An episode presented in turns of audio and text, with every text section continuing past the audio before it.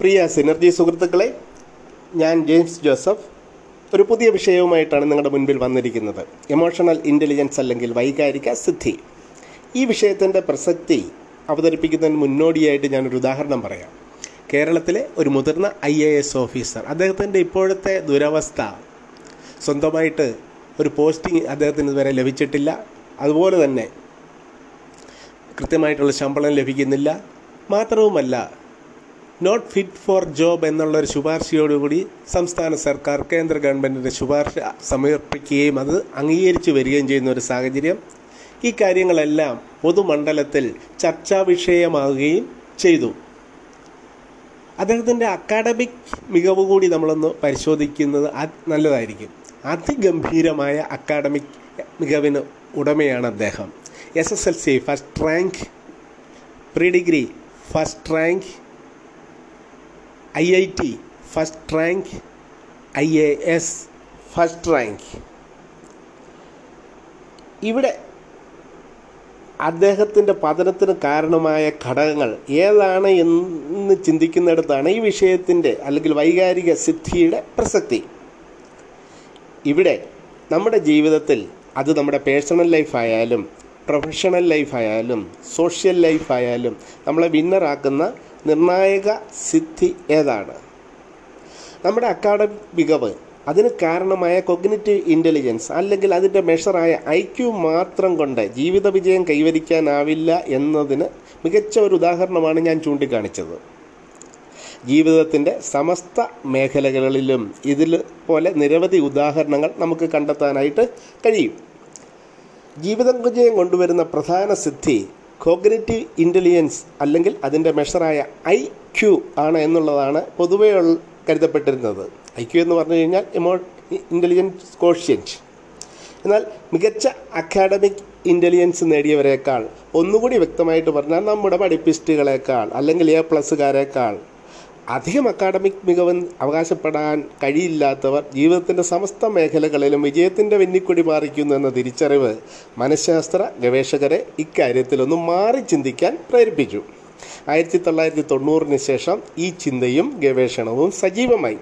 അതായത് ഇന്ന് ഞാൻ അവതരിപ്പിക്കുന്ന ഈ വിഷയത്തിന് എമോഷണൽ ഇന്റലിജൻസ് എന്ന വിഷയത്തിന് മൂന്ന് പതിറ്റാണ്ടിന്റെ സജീവ ചരിത്രം മാത്രമേ ഉള്ളൂ.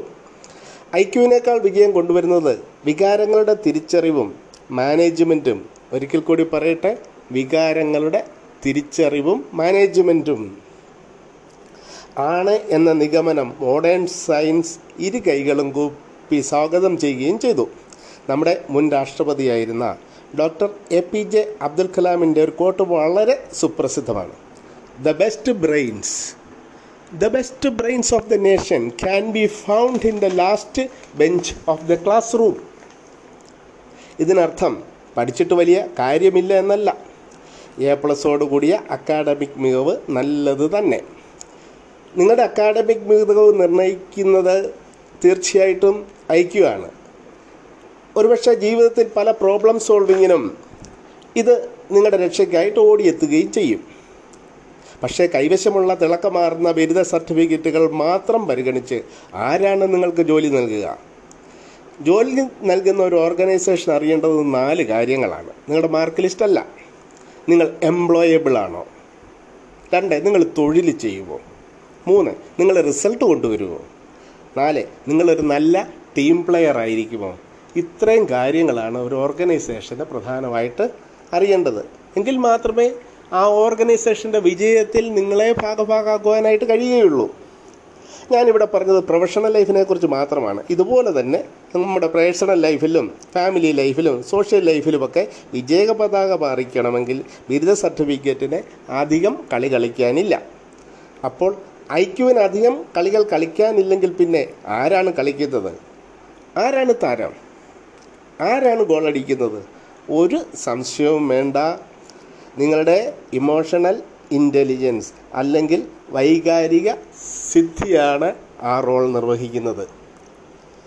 അതായത് നിങ്ങൾക്കും നിങ്ങളുടെ ഇടയിലുമുള്ള നിങ്ങൾക്കും നിങ്ങളുടെ ജീവിതത്തിന്റെ വിജയത്തിനും ഇടയിലുള്ള സക്സസ്സിനും ഇടയിലുമുള്ള വലിയ ഗ്യാപ്പ് ആ ഗ്യാപ്പ് ഫില്ല് ചെയ്യുന്നത് രണ്ട് കൂട്ടരാണ്. ഐ ക്യൂവും ഇ പക്ഷേ തുല്യമല്ലെന്ന് മാത്രം. ഇവരുടെ പങ്ക് തുല്യമല്ല.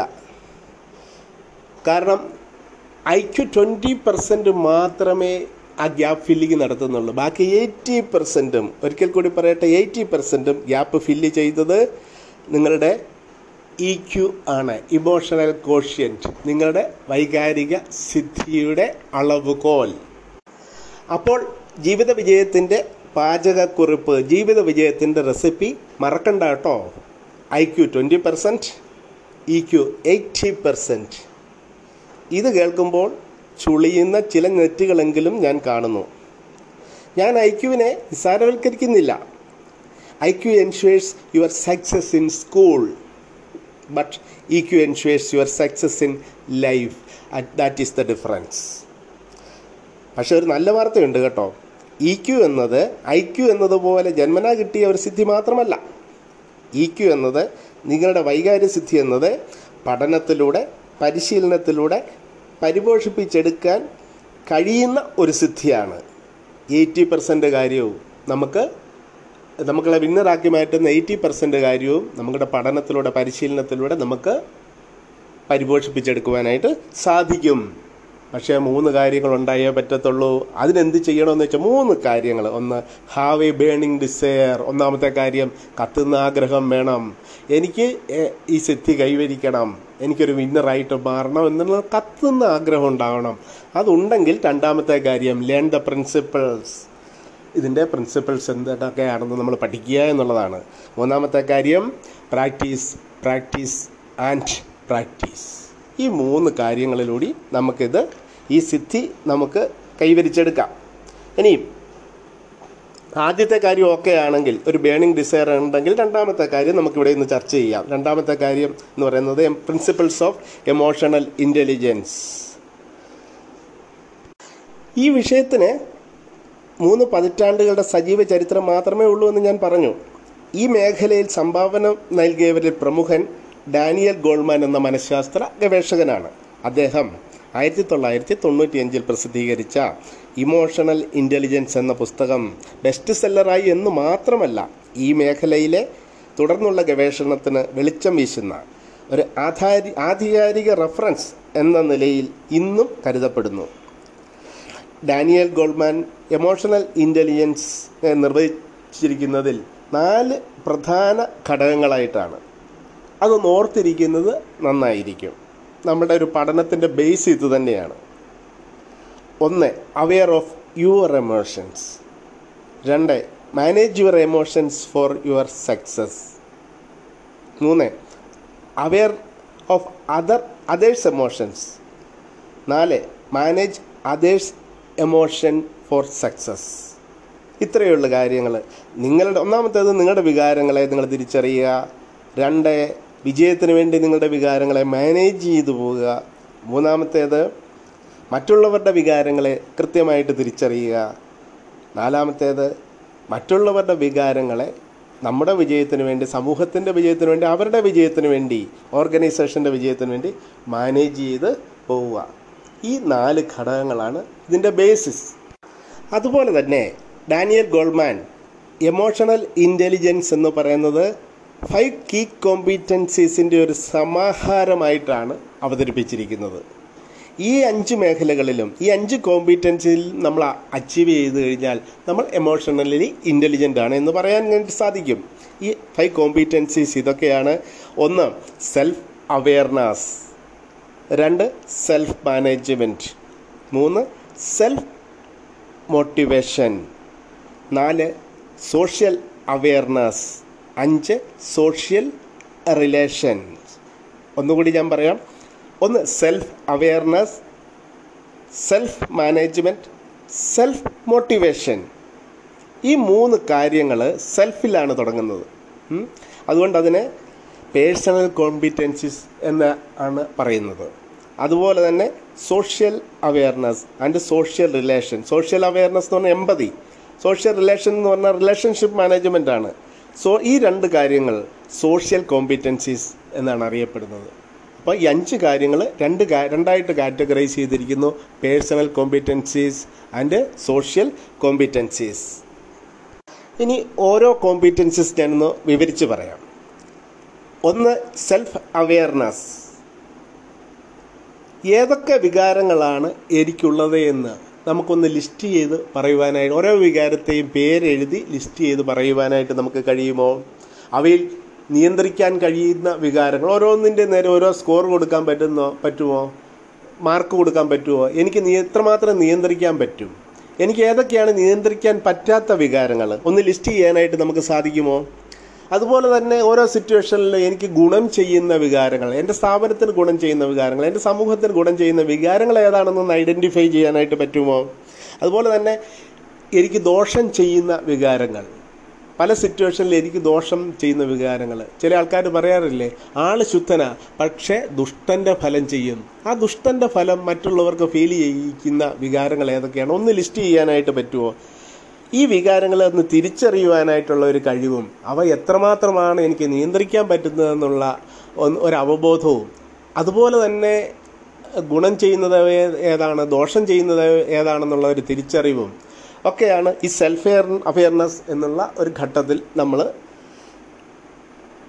ശ്രദ്ധിക്കേണ്ട കാര്യങ്ങൾ if you cannot notice our feelings we are at the mercy of those feelings വികാരങ്ങളെ നിയന്ത്രിക്കാനായിട്ട് വികാരങ്ങളെ തിരിച്ചറിയാനായിട്ട് നമുക്ക് കഴിയുന്നില്ലെങ്കിൽ നമ്മൾ അറിയാതെ തന്നെ അത്തരം വികാരങ്ങളുടെ അടിമയാകുന്നു. അപ്പം ഒന്നാമത്തെ സ്റ്റേജ് ഇതാണ്. ഫസ്റ്റ് കോമ്പിറ്റൻസി എന്ന് പറയുന്നത് സെൽഫ് അവെയർനെസ് ആണ്. സ്വയം തിരിച്ചറിയുക സ്വയം മനസ്സിലാക്കുക. സ്വന്തം വികാരങ്ങൾ മനസ്സിലാക്കുക.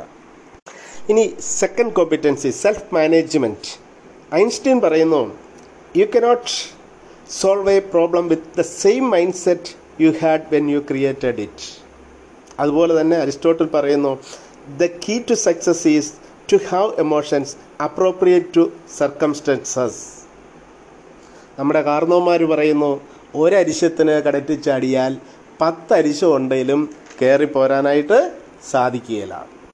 ഇത് വളരെ പ്രധാനപ്പെട്ട ഒരു കോമ്പിറ്റൻസിയാണ് വികാരങ്ങൾ അത് പ്രകടിപ്പിക്കേണ്ട സന്ദർഭങ്ങളിൽ അത് പ്രകടിപ്പിക്കേണ്ട അളവിൽ പ്രകടിപ്പിച്ച് വിന്നറാകുക എന്നുള്ളതാണ് സെൽഫ് മാനേജ്മെന്റ് എന്ന് പറയുന്ന കോമ്പിറ്റൻസി കൊണ്ട് ഉദ്ദേശിക്കുന്നത്. ഉദാഹരണ സ്നേഹം ഒരു വികാരമാണ്. പക്ഷേ അത് പ്രകടിപ്പിക്കേണ്ടവരോട് പ്രകടിപ്പിക്കാതെ ഉള്ളിലിരുന്ന് കഴിഞ്ഞാൽ യാതൊരു ഫലവുമില്ല. ഇനി അതുപോലെ തന്നെ അമിത സ്നേഹം കാണിച്ചു കഴിഞ്ഞ ഒരു സിറ്റുവേഷനിൽ നമ്മൾ അമിത സ്നേഹം കാണിച്ചു കഴിഞ്ഞാൽ അതും ദോഷം ചെയ്യും മറ്റുള്ളവർ നമ്മളെ ചൂഷണം ചെയ്യുന്നതിനുള്ള സാഹചര്യം ഉണ്ടാക്കും. ഓരോ സിറ്റുവേഷനും തിരിച്ചറിഞ്ഞിട്ട് ആ ഒരു വികാരത്തെ അതിന്റേതായിട്ടുള്ള അളവിൽ പ്രകടിപ്പിക്കുവാനായിട്ട് നമുക്ക് കഴിയണം എന്നുള്ളതാണ്. അതുപോലെ തന്നെയാണ് അരിശം അല്ലെങ്കിൽ ആങ്കർ എന്നുള്ള ഒരു വികാരം വളരെ സൂക്ഷിച്ച് ഉപയോഗിക്കേണ്ട ഒരു വികാരമാണ്. പലപ്പോഴും പറയാറുണ്ട് when you are in anger you are one letter away from danger എന്ന് പറയാറുണ്ട്. അതിന്റെ അർത്ഥം നമ്മൾ ആങ്കർ എന്ന് പറയുന്ന വികാരം എടുത്ത് മാറ്റണമെന്ന് പോലുമല്ല. ചില സാഹചര്യങ്ങളിൽ അരിശം അതിന്റെ കൃത്യമായിട്ടുള്ള അളവിൽ പ്രകടിപ്പിച്ചു കഴിഞ്ഞാൽ ഒരു പ്രോബ്ലം സോൾവിങ് സാധ്യമാകുന്ന സിറ്റുവേഷനുമുണ്ട് അപ്പം ഞാൻ പറഞ്ഞു വന്നത് ഇത്രയേ ഉള്ളൂ. ഓരോ വികാരങ്ങളും ആ പ്രകടിപ്പിക്കേണ്ട സന്ദർഭങ്ങളിൽ പ്രകടിപ്പി വികാരങ്ങളെ നിയന്ത്രിച്ച് പ്രകടിപ്പിക്കേണ്ട സന്ദർഭങ്ങളിൽ പ്രകടിപ്പിച്ച് ഒരു വിന്നറായിട്ട് മാറുന്നതിനെക്കുറിച്ചാണ് പക്ഷേ എത്ര അളവിൽ ആരോടൊക്കെ? മെഷർമെന്റ് ക്ലാസ് ഒന്നും ലഭ്യമല്ല. നമ്മൾ അറിഞ്ഞിരിക്കണം. പഠനത്തിലൂടെയും പരിശീലനത്തിലൂടെയും ഈ കൃത്യതയും തിട്ടവും കൈവരിക്കുക എന്നുള്ളതാണ് സെൽഫ് മാനേജ്മെന്റ് എന്നതുകൊണ്ട് ഉദ്ദേശിക്കുന്നത്. ഞാൻ ആദ്യം പറഞ്ഞത് സെൽഫ് അവെയർനെസ് രണ്ടാമത് പറഞ്ഞത് self management or self regulation മൂന്നാമതായിട്ട് self motivation it is your efforts to work as a team and collaborate with others to achieve a professional goal അതുപോലെ തന്നെ it is about being able to work hard in face of obstacles and changes without losing enthusiasm and persistence. And this is the key to high performance നമ്മുടെ ഉള്ളിലൊരു തീ കെടാതെ സൂക്ഷിക്കുക എന്നുള്ളതാണ് പ്രതികൂല സാഹചര്യങ്ങളിൽ പോലും ഇതും കടന്നു പോകും. പലപ്പോഴും നമ്മൾ ഈ പ്രിൻസിപ്പിൾസ് പ്രാക്ടീസ് ചെയ്യാനായിട്ട് ശ്രമിക്കുമ്പോഴാണ് കൂടുതൽ പരീക്ഷണങ്ങൾ നേരിടേണ്ടി വരുന്നത്. അവിടെയാണ് നമ്മൾ അറിയുന്നത് ചില വികാരങ്ങൾ നമുക്ക് എമോഷൻസ് നമുക്ക് കൺട്രോൾ ചെയ്യാൻ പറ്റുന്നില്ല. അവ പരാജയത്തിലേക്ക് നമ്മളെ നയിക്കുന്നു എന്നുള്ള ഒരു തിരിച്ചറിവ്. പക്ഷേ ഹതാശയരാകാതെ ഇമ്പ്രൂവ് ചെയ്യാനുള്ള ഒരു ആറ്റിറ്റ്യൂഡ് നമ്മുടെ ഹൃദയത്തിൽ എപ്പോഴും വളർത്തിയെടുക്കണം എന്നുള്ളതാണ് സെൽഫ് മോട്ടിവേഷൻ ഞാൻ വികാരങ്ങളുടെ തടവുകാരനല്ല. ഓരോ സന്ദർഭത്തിലും പ്രക്ഷുബ്ധമായ കടലിലൂടെ യാത്ര ചെയ്യുന്ന എന്റെ കപ്പൽ അതിൽ വികാരങ്ങളാകുന്ന കപ്പൽപ്പായ നിയന്ത്രിച്ച് എനിക്ക് ഏത് പ്രതികൂല സാഹചര്യത്തിലും വിന്നറാകാൻ കഴിയും എന്നുള്ള ഒരു ആത്മവിശ്വാസം അത് നഷ്ടപ്പെടാതെ സൂക്ഷിക്കാനായിട്ട് സാധിക്കണം. Emotions out of control can harm but if you can learn and manage or harness emotions you can motivate others collaborate with others and become a good team player or leader Remember, ships are safe when it is in the harbour but ships are not made for that purpose ഇനി നാലാമത്തെ competency നമ്മൾ personal competency മൂന്നെണ്ണം നമ്മൾ പറഞ്ഞു കഴിഞ്ഞു. Self awareness self management അതുപോലെ തന്നെ self motivation ഇനി സോഷ്യൽ കോമ്പിറ്റൻസീസ് അതിൽ ആദ്യത്തേത്. മൊത്തം അഞ്ച് കോമ്പിറ്റൻസീസ് ഉള്ള അതിൽ നാലാമത്തേതാണ് പറയുന്നത് social awareness it is about empathy രണ്ട് കാര്യങ്ങളാണ് ശ്രദ്ധിക്കേണ്ടത്. എമ്പതി എന്നാണെന്ന് നമുക്ക് അറിയാം. പക്ഷേ ഈ കോണ്ടക്സ്റ്റിൽ കുറച്ചുകൂടി ഡീപ്പായിട്ട് നമ്മളതൊന്ന് മനസ്സിലാക്കണമെന്ന് മാത്രം. മറ്റുള്ളവരുടെ പ്രവൃത്തികളോടും പ്രതികരണങ്ങളോടും റിയാക്റ്റ് ചെയ്യുന്നതിന് മുമ്പേ അവരുടെ ഷൂവിനുള്ളിൽ കയറി ഒരു നിമിഷം നമ്മൾ അവരായിട്ട് മാറി. അവരെ അതിന് പ്രേരിപ്പിച്ച വികാരങ്ങൾ എന്താണ് എന്ന് ഐഡന്റിഫൈ ചെയ്യാൻ നമുക്ക് കഴിയുമോ?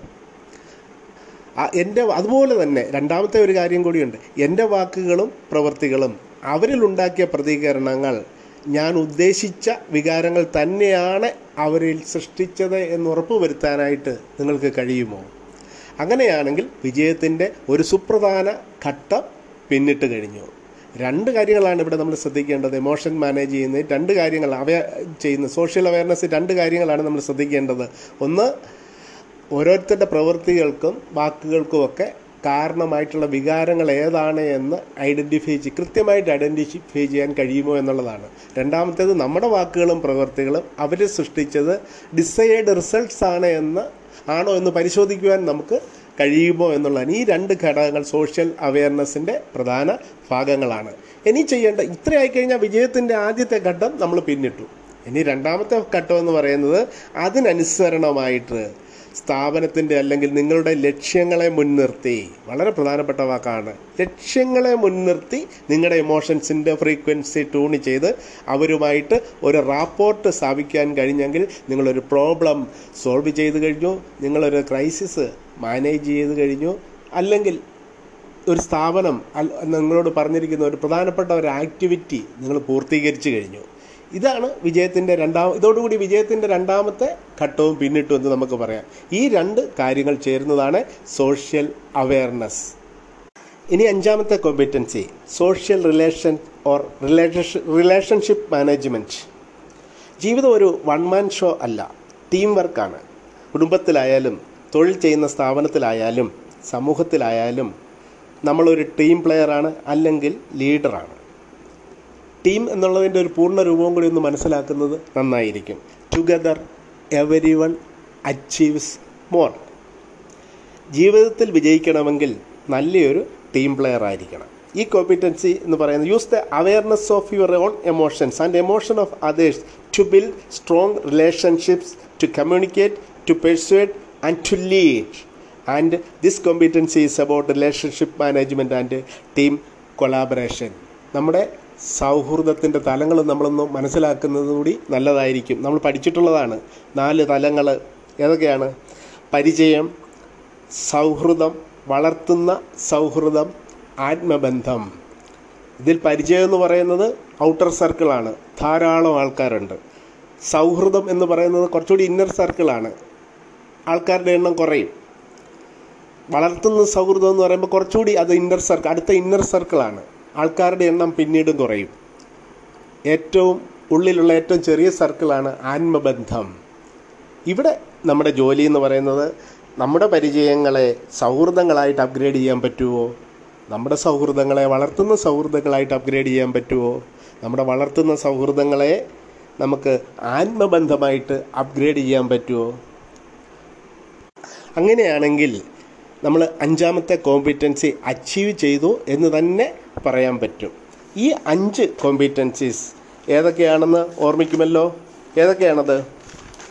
Self awareness self management self motivation social awareness social relations ഈ അഞ്ച് കോമ്പീറ്റൻസ് അഞ്ച് മേഖലകളിൽ നമുക്ക് വിജയം കൈവരിക്കുവാനായിട്ട് നമുക്ക് സാധിച്ചു കഴിഞ്ഞാൽ ഈ എമോഷണൽ ഇന്റലിജൻസ് അല്ലെങ്കിൽ വൈകാരിക സിദ്ധി എന്ന് പറയുന്ന ആ ഒരു കഴിവ് നമുക്ക് പ്രാപ്യമായി എന്ന് പറയാം. വിജയം നമ്മുടെ കൈപ്പിടിയിൽ ഒതുങ്ങുകയും ചെയ്യും. Thank you